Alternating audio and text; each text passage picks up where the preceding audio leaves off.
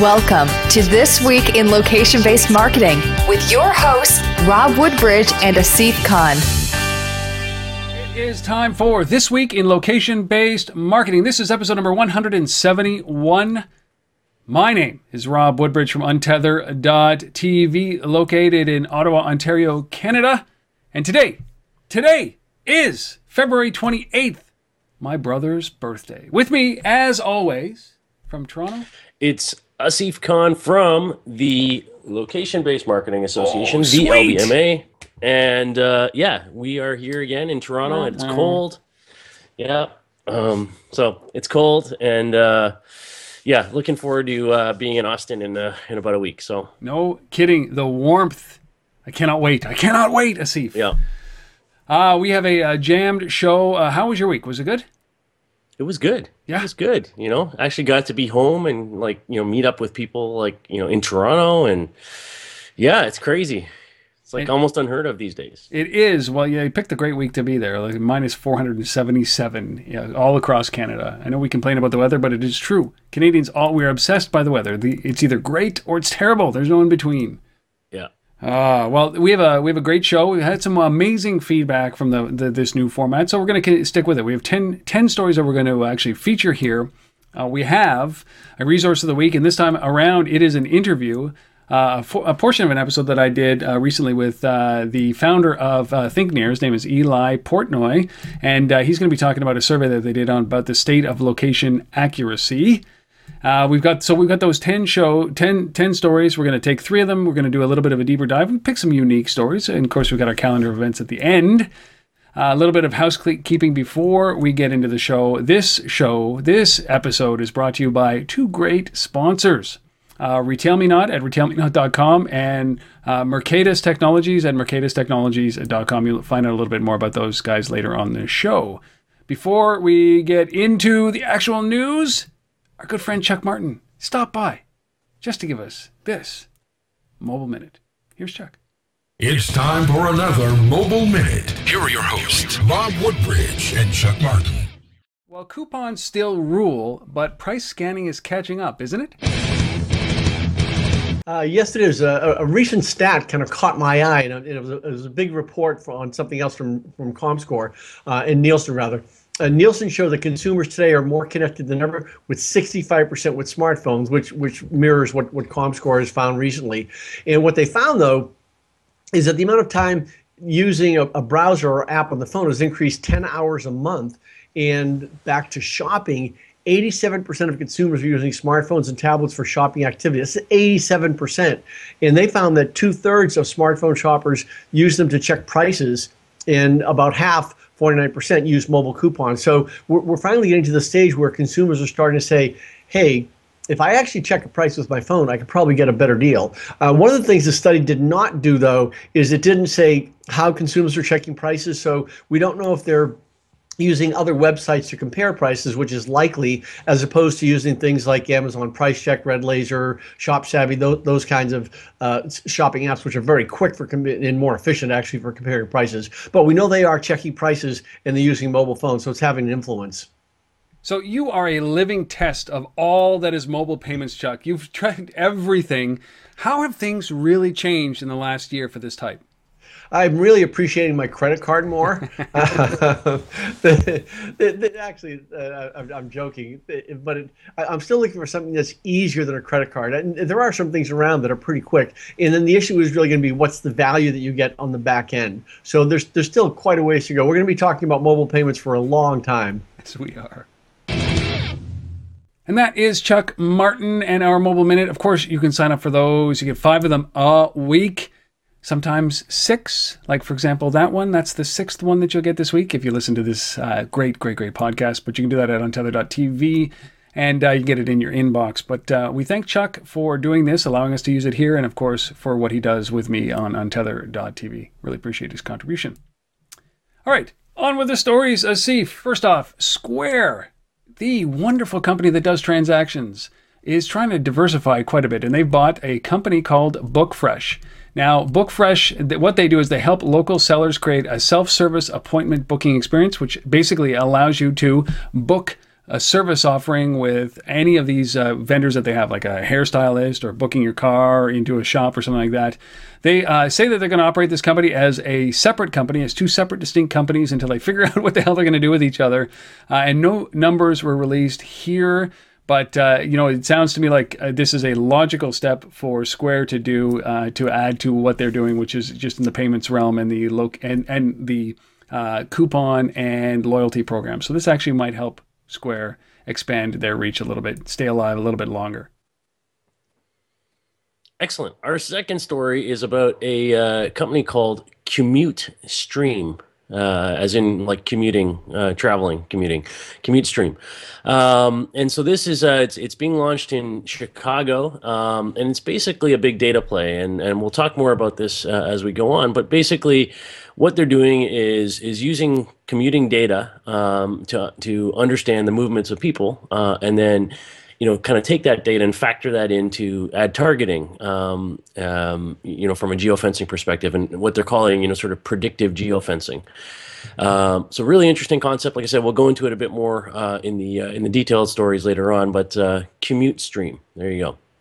All right, our third story. Uh, one of my favorite companies. I've had Seth uh, on uh, Untether.tv a couple of times. Level Up uh, they're best known for their scanners that sit right next to these traditional cash registers that allow customers to pay for their product, uh, usually in quick serve restaurants or retail outlets. Um, by their smartphones. There's, they're in 8,000 stores and restaurants uh, throughout the United States.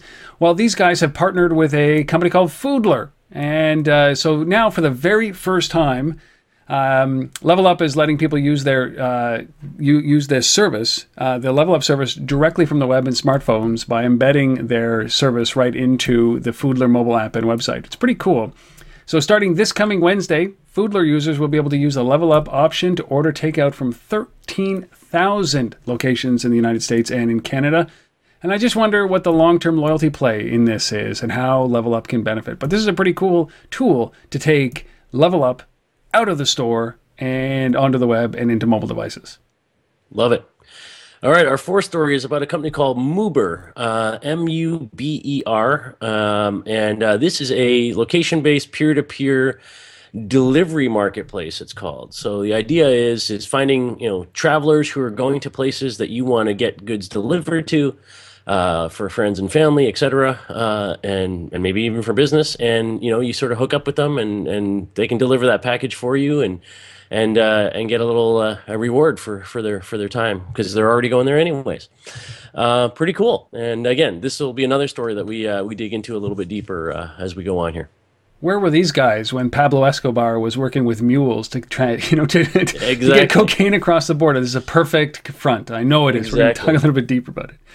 All right, our uh, fifth story. Um, you, know, I love I, I, love taking the train. See, I don't know about you, but I love taking the train, and and I, I love it not because it's always stalls and it's slow, but I love it because I get so much work done on the train. In fact, when I used to do it a lot between Ottawa and Toronto, uh, I would actually make a, a to do list just for the train. I would say I'll get this done on the train, and I've often thought about doing exactly what we're about to talk about right here is about literally getting on the train just so I can get some work done, going to book a ticket just so I can get some work done without any distraction.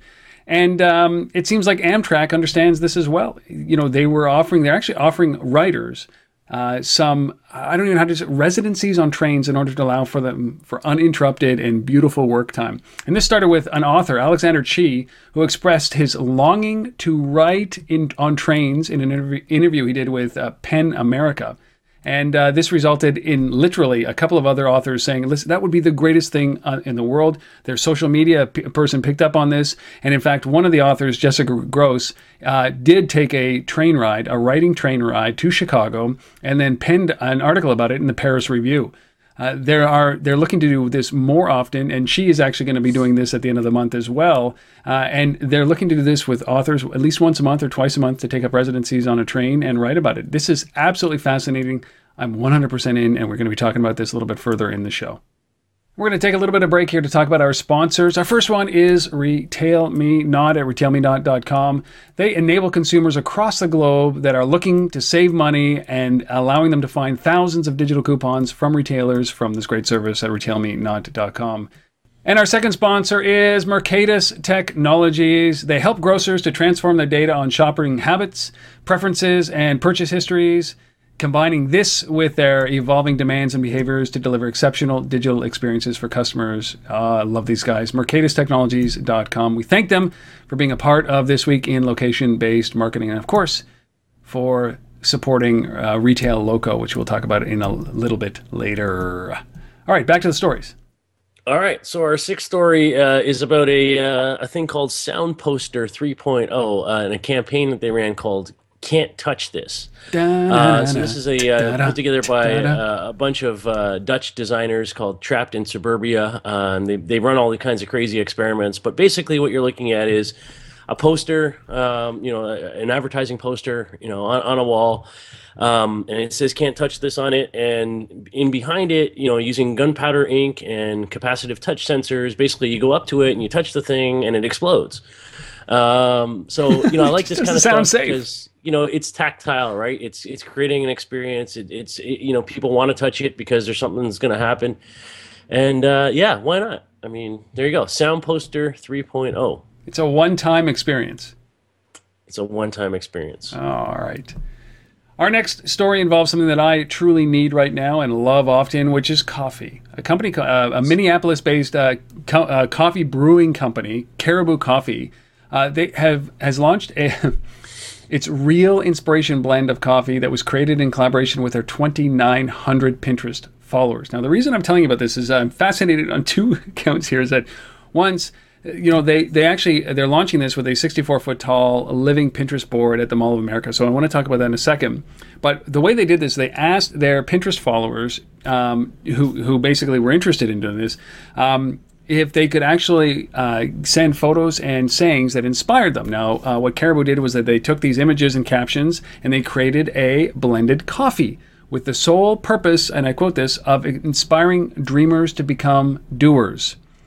So, what does the coffee taste like?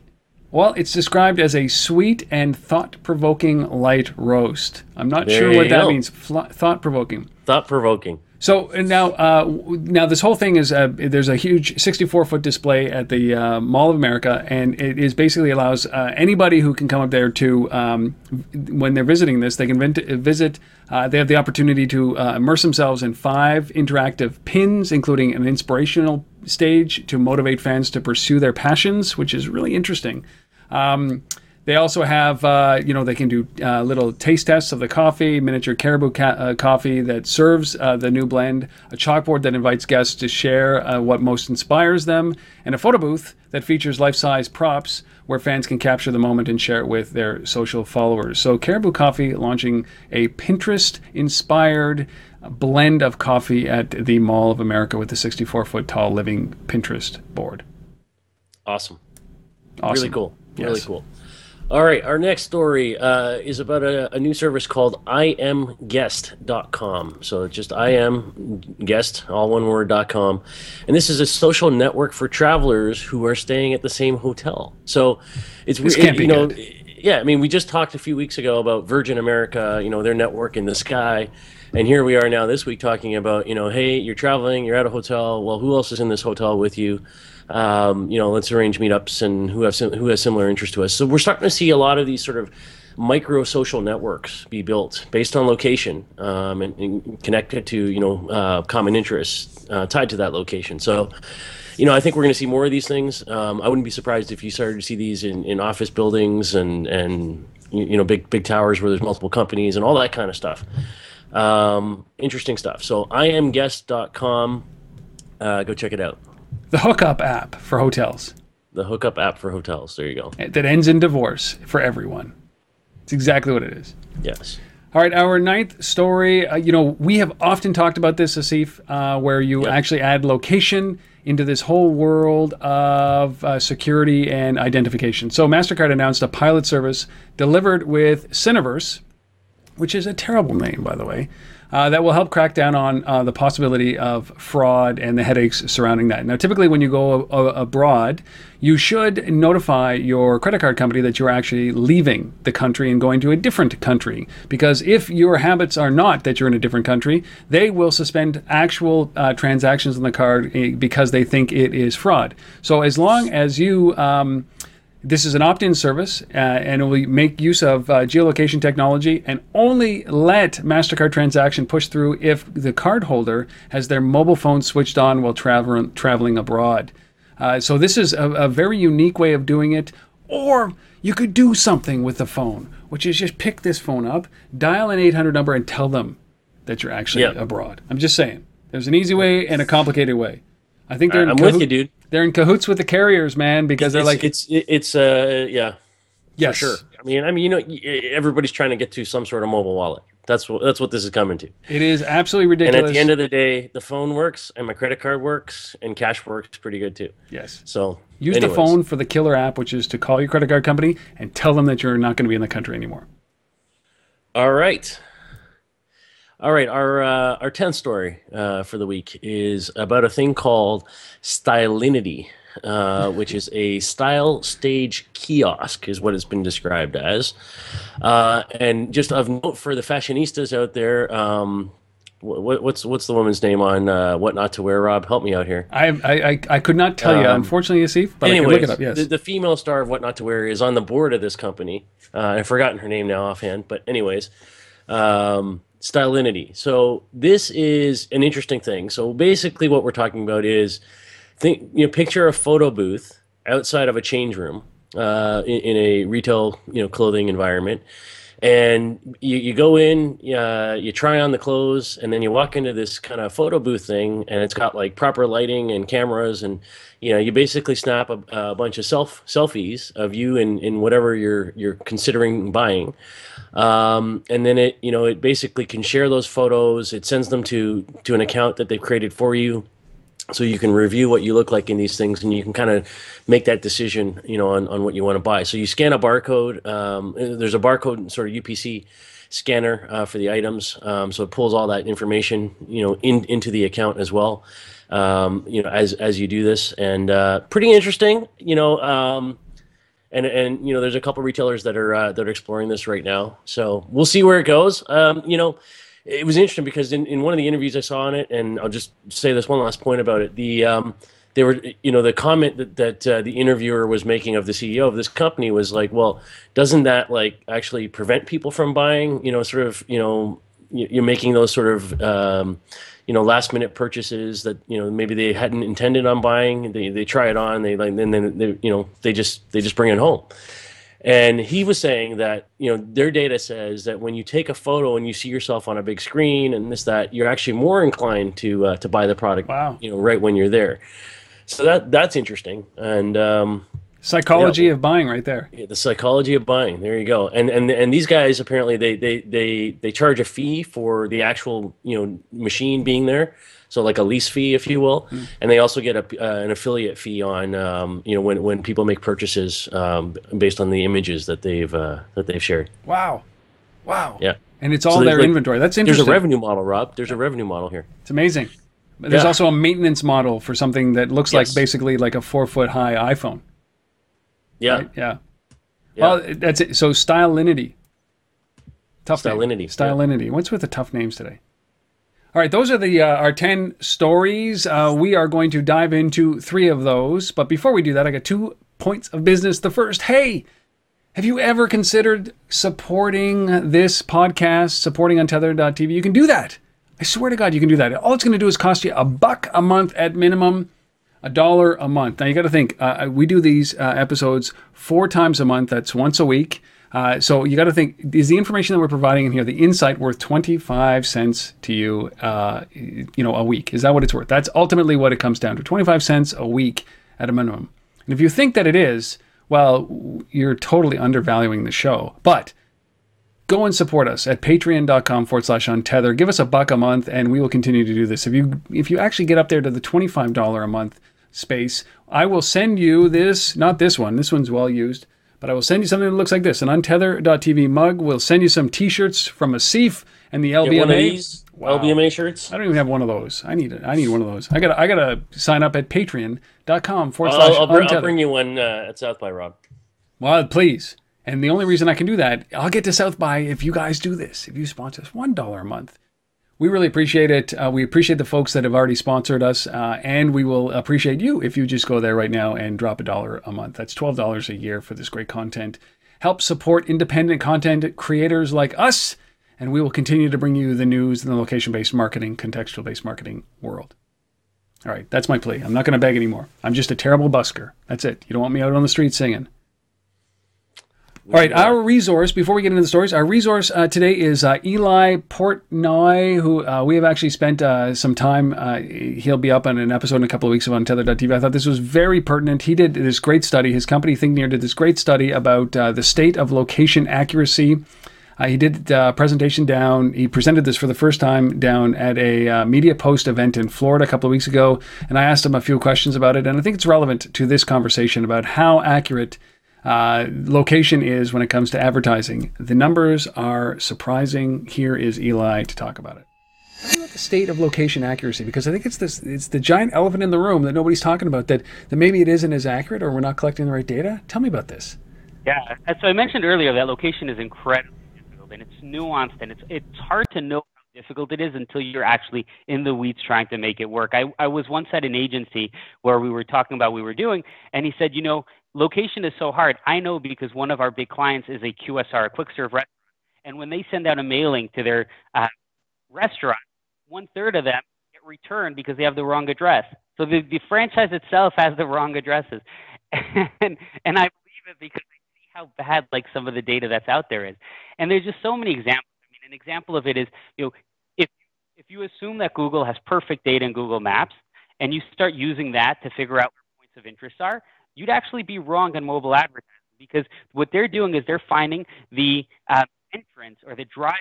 That's the point that they're giving you. But that's not actually helpful because what you want is like the rooftop point. You want the center point of it if you're going to make decisions. And that's just one tiny little example. But anyway, when it comes to location accuracy, what we found was when we first started ThinkNear, um, there was very little location information coming with the ad request. There was probably maybe five 15% that was coming through. And a good chunk of it was accurate.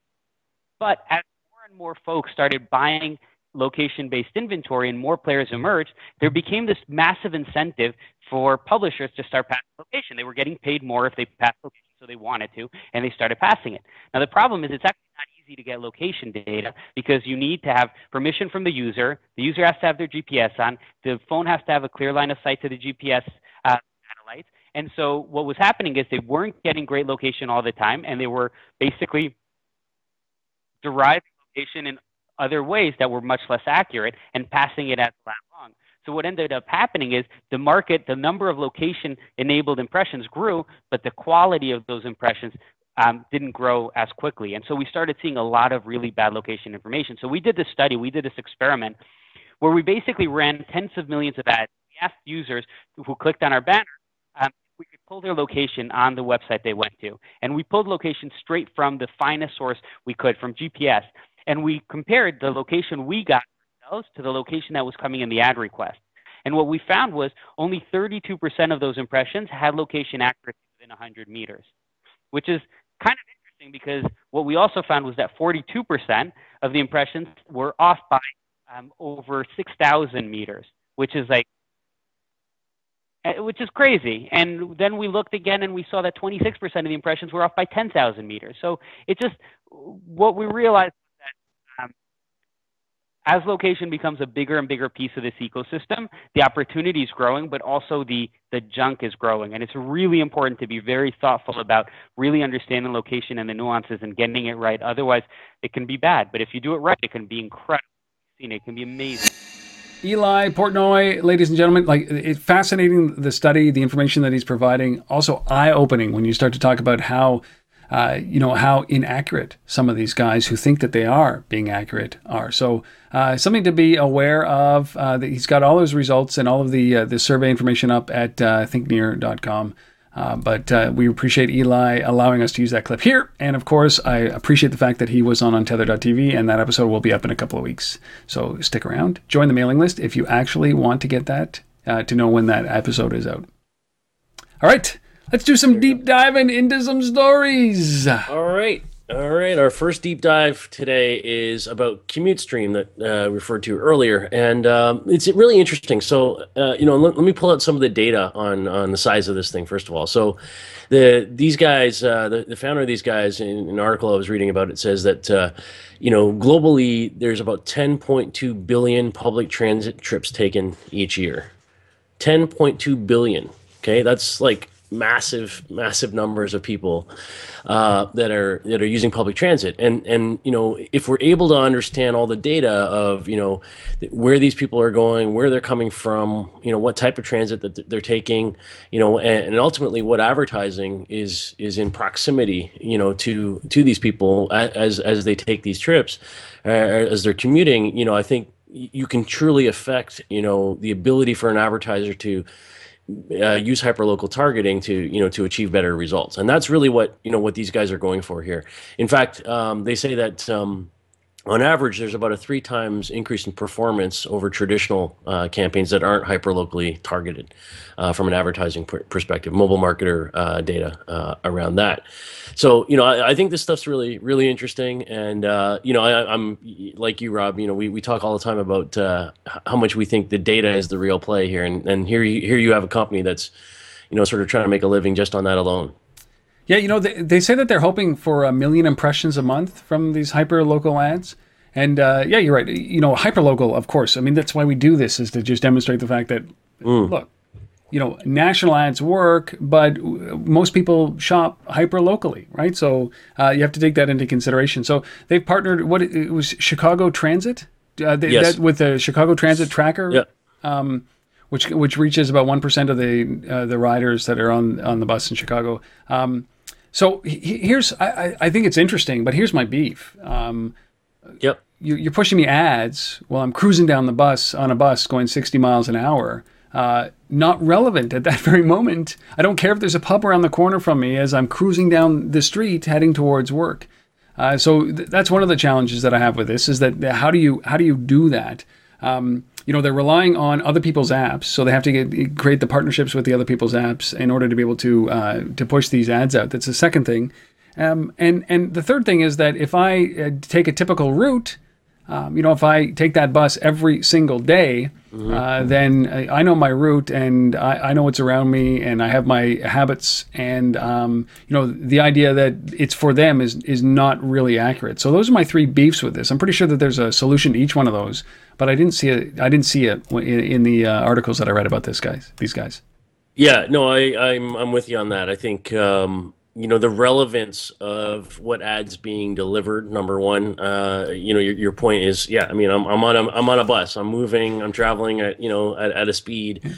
You know it, it better be something that you know i can take advantage of when when i get off the bus. Um, or there, there's got to be like an awful darn good reason for me to you know get off the bus early to to stop in at, at, some local pub that you know uh, that i that's you know 20 miles away from my intended destination. So I'm totally with you on that. And and and and they're you know these are individualized ads. Like you know what I think would be interesting is is to also look at this data and and and see if if there could be aggregate advertising done based on you know the group or the audience that's on that bus mm-hmm. um, you know targeted into you know the you know the, sort of the out of home uh, real estate that exists inside the bus um, in addition to what you might be able to do on an individual uh, device level, which is what they're focused on right now. So, yeah, um, yeah. But I mean, the fact is, is that you know, aggregating this data, pulling this data together, understanding individual individual trip patterns, um,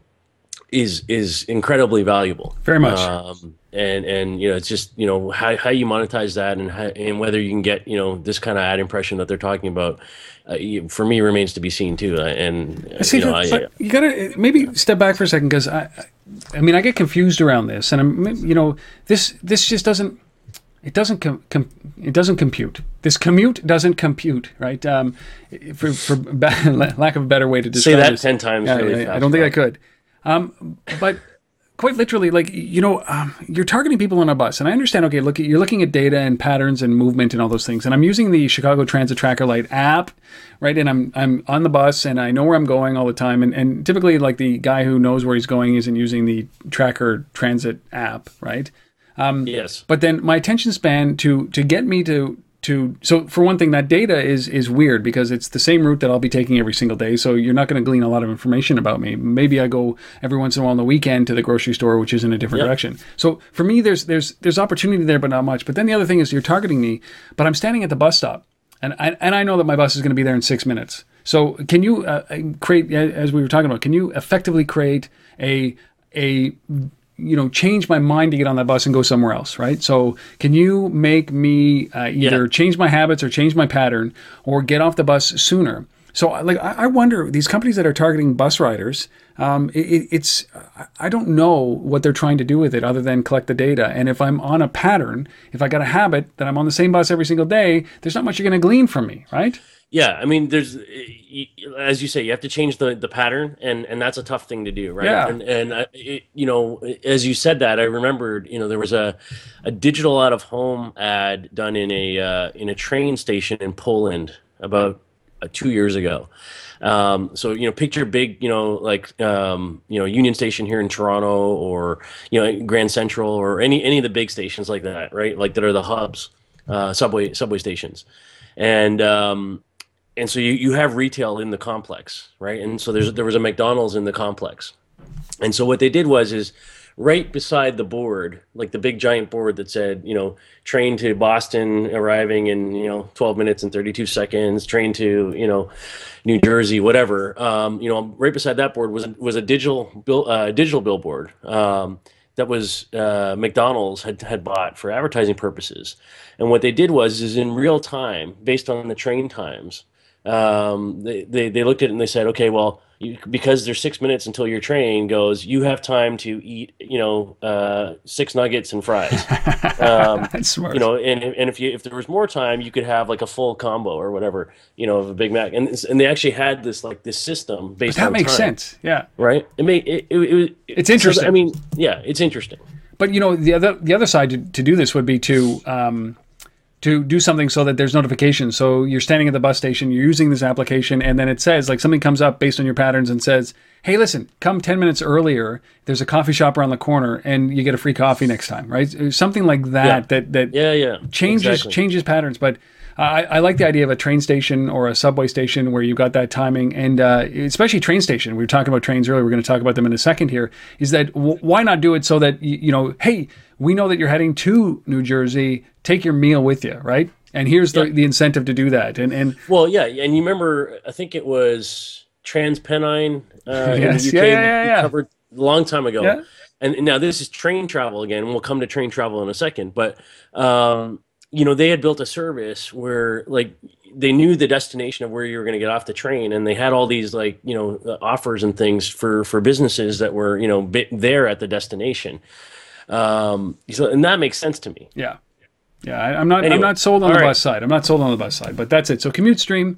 Um, maybe we should have them on to defend this. You know, Absolutely. and we can talk to them about this. But uh, you know, I'm, I'm a little bit leery about bus stuff when it comes to targeting on a bus. And, and targeting anybody in a moving vehicle doesn't cut it for me. So. All right. All right. Let's kill that story. Uh, that was a long one. Um, Done. Uh, so uh, you really liked you really liked this. I, I did too. Uh, this peer-to-peer courier service uh, for travelers. Uh, you know, I, I, grew up traveling. Um, I, you know, I, I spent a lot of time on the road, and the one thing that they always say is that do never, ever, ever take a package across a border or into an airport or onto an airplane that you did not buy, you did not pack, or somebody handed to you, uh, because it was likely, especially where I was traveling in Asia, it was likely full of contraband material, which is you know code word for drugs, right? Um, so I love yes. this, and that was my point: is that listen, um, you know, they called people who carried drugs across the borders mules. So I thought that this should have been a muler, but then obviously that would have had you know negative connotations. So they went with Muber, Muber. Yeah. No, I'm totally with you. Yeah, um, I like now, this though. To be to be clear, like the way I read this this service description was, you so, so the person the person requesting the delivery um, basically goes to this site and says you know, I want you to deliver, you know, uh, a package of Reese's peanut butter cups. Yes. Um, to you know my family over here in the Philippines because they're not like you can't buy them over there. Yeah. Okay. Yep. Um, and so you actually, as the person who accepts that task, goes and buys the peanut Yep. butter cups. So so you do know what you're delivering in the sense like you bought it yourself. Yeah. Um, and so you know th- that's really sort of the the use case that they see here. And, and peanut butter cups is a bad example, but Right, it's a good example, right? Yeah, but like, Uh, um, uh, what? Yeah, what they do is ultimately the person who uh, say you identify that you're going to go to uh, a place, um, and then when you do that, it identifies the people who have requests, and then if you say, "Listen, I'm going to bring those peanut butter cups to the, that people, those people," then it, it triggers a relationship. The guy who is interested in getting those peanut butter cups says, "Okay, I'm going to put the money," and um, Muber is going to actually hold on to the money for all of that kind of stuff, plus a, a service charge or fee for your for your uh, being their mule, so to speak. Uh, you go out and buy the product, pack it, bring it on your destination, and at some point you have to hook up and hand it over to them. And then at that moment, the transaction happens. You get paid your money back, and you get your little fee for bringing that over the border. Uh, And uh, it's very simple. I love this idea, but I always think like, what happens if the product that you're bringing over is illegal in the country that you have been asked to bring it over? yes. right? So yes. something simple like uh, sending bubble gum or bringing bubble gum into Singapore. Bubble gum is not Yeah. allowed. It is illegal in Singapore. So what happens when you get to the border and all of a sudden you, the stuff is confiscated or it looks it's like contraband and uh, you end up in the in you know in prison um, and uh, and you, you've lost money and you have lost your your freedom. Yes, I, I have a Canadian passport. Yeah. we, we will bring the Cuban cigars into the U.S. Robert. I Exactly. yes, That's perfect. We're ha- yes. we're happy to do it. Yeah, So, but I, I, you know, that you could see this happening with a, with a service Yeah. like Muber is that look, we need this, so I'm going to pay for your flight, your accommodation. You bring all this stuff in. Some unsuspecting poor sap says, "Sure, I'll bring a stack of gum or a bunch of Cubans in, and uh, Cuban cigars, that is." And uh, but other than that, you just got to be educated. I really like this. I, I do like this. I, I think it's it's interesting, and and the the founders were saying that um, it's based on a uh, on a concept uh, in the Philippines called padala. I don't know if I'm saying that right, um, which is where Filipinos who like they move overseas and then kind of there's there's this custom that they're expected to kind of send goods and money back to their family uh, in the Philippines, and and so they pack it in in these things called. Hold on, I got to read this. I'm gonna get this wrong. It's okay. I've, Balik- I've gotten this whole show wrong. Balikbayan boxes. I don't know if I'm saying that right. Balik Bayan boxes is, is this thing that um, Filipinos uh, pack pack these goods and, and, and these services in that they then ship uh, over over to their family uh, overseas, and that's kind of what inspired them to create this service. So. I like it. It's cool. Uh, we'll see what happens in the legality uh, aspect, but yeah, really, really interesting. What, what's the bigger trend here from from this kind of stuff? So, I mean, we're renting out homes, we're renting out cars, we're renting out our, We're renting out our parking spaces. We're spots in out- our luggage now. yeah. Is that what it is? I mean, the, the reality is is that you know especially in you know when, when economies are suffering like they are still in the us uh, and, and, in, and in spain and other markets is that the reality is is that we all have something that we can monetize. Um, you know whether that's our time stuff that we already own you know whatever it is and i think you know we're you know we just see more and more of these peer-to-peer you know based marketplaces whether that's you know Zaarly or TaskRabbit, taskrabbit yeah. you know you know you know you know how to play the guitar rob your neighbor doesn't and wants to learn well hey you know find half an hour every week and teach the kid how to play guitar you know you know and and, and I'm and on make- it. That's a great business idea. You know you know i mean that's what this is right Yeah. but but and i think also too you know the one thing i like about this stuff not just the commerce piece of it which is great is i think this is a, a way for society to create you know actual physical interactions with people again human to human. human to human contact Yeah, right I'm with you. so I'm with you. You know, it, it- like it's a much better spark for conversation and business relationships than I than I think uh, our what was that our eighth story, our ninth, our eighth story. I am guest. Like I think I am Yes. guest is just a big hookup. Uh, you know, a hookup play.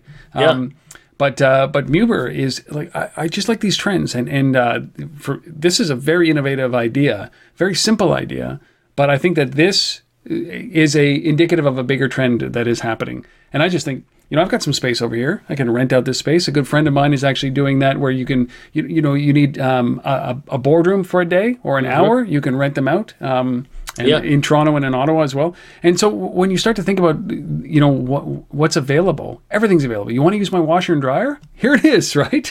Dishwasher, come on over. I don't know. Absolutely, right? So if you're interested, it's muber.com, M-U-B-E-R.com. Um, and we're probably pronouncing that wrong. It's uh, but M-U-B-E-R.com. And for, for the love of God, if you've used it or if you've done it, please, Come please us let us know. it. Yeah. Rob at untether.tv or asif at the lbma.com. All right, so to finish off this triumvirate of uh, travel stories, Asif, this story was so fascinating about Amtrak offering writers free trips to kind of, uh, I don't know, to look out the window and ponder life and be inspired to write uh, without distractions. And what do you think about this? So I mean, fir- poetic. you know, first of all, I think this is just brilliant marketing, right? So I mean, we know train travel is not, you know, glamorous and exciting to most people. Most people don't think about it. Um, you know, it's, it's not part of, you know, you know, when when we think about going on a trip, it's not the first thing that comes to mind, right?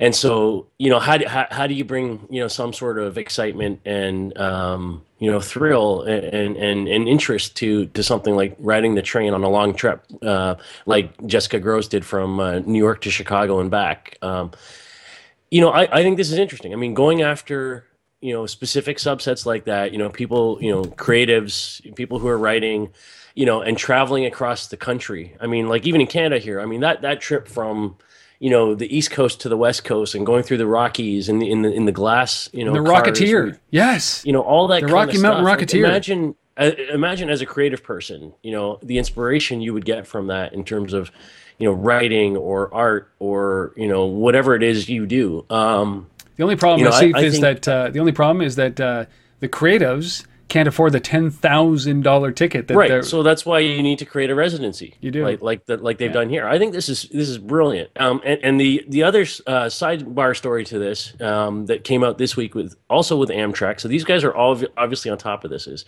they launched something um that it's going to be actually running um, next week march 5th to 7th uh, and, and it's called Amtrak Live. They've taken 30 digital leaders, innovators, and entrepreneurs, and and they're riding the Texas Eagle, which is the train that goes from Los Angeles to Austin. So this is a lead up to South by Southwest. Um, so basically, they've got some of the top, you know, digital people riding the train from LA to Austin to get to South by Southwest. Uh, and sharing with each other, and, and they've got like a, a hashtag tied to this thing, and they want people to talk about it, and uh, you know it's it's sort of a viral digital marketing experiment, you know, with people on the train on the way to South by. This is what they did. Uh, British Airways did this with British Airways Ungrounded. Remember this Yeah. one with uh, Yes. whurley was on this, where they put everybody in from San Francisco to London, 100 of the top minds, and uh, asked them to solve problems for the G7 summit.